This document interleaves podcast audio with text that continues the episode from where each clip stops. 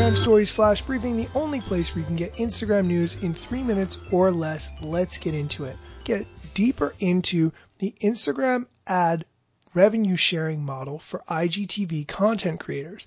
This is a really interesting thing. I touched on it the other day when details were just coming out, but then I got sick and I didn't really have a chance to do as deep of a dive as I wanted. I mentioned that Justin Osofsky, Instagram's COO, was explaining how this is going to work.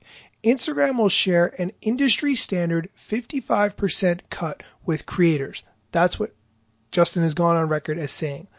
Right off the bat, the program is starting with 200 approved English speaking creator partners, including Adam Waheed and Lele Pons, some of the bigger names, and a handful of major advertising partners like IKEA, Puma, and Sephora. So I know what you're wondering, how is this going to work? To begin with, the ads will only appear when people click to watch IGTV videos from previews in the feed, and the initial round of ads will be vertical videos up to 15 seconds long. The Instagram team is going to be testing various experiences within IGTV ads throughout the year, like being able to skip the ads like you can on YouTube. Justin Osofsky said that the goal is to ensure that ads are only shown with brand friendly content, so creators have to adhere to an Instagram monetization policy, which differs from the usual content policies on Instagram. Justin Osofsky says that, for example, people can swear in videos, but they won't be allowed to if they want to monetize. Gary Vaynerchuk, I really hope you clean up your act. Okay. That's just one way that he said it will help to guarantee that brands ads never show up in front of inappropriate content. Here's why this is such a big deal. Ultimately, this decision comes down to are they going to shoot their content twice or not?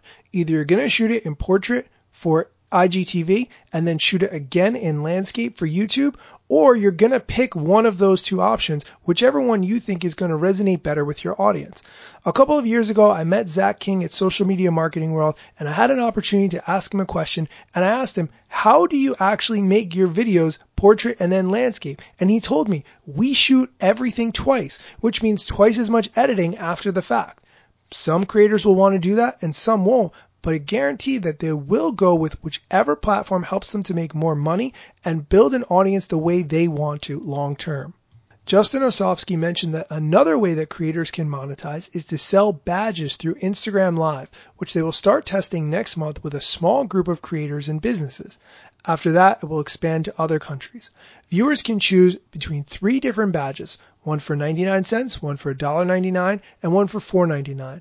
They'll all look different, and once they're bought, they'll show up in front of a purchaser's name when they comment, which is prioritized and then rises to the top. Creators will also be able to see everyone who bought one. During this initial test, Justin Osofsky said Instagram won't take a cut of the revenue, but, quote, as we scale this product, we will introduce a rev share, end quote. Now this concept is really interesting. Say you were a fan of a music artist who you really loved and they went live.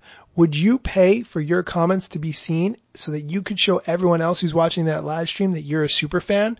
If it was somebody who you were really into, I bet you would. It's cheaper than a concert ticket, but it helps you build authority among this user base of people who love the same artist that you do for starting at 99 cents, that's a pretty small amount of money. And I think this is a really good concept that's going to definitely get traction.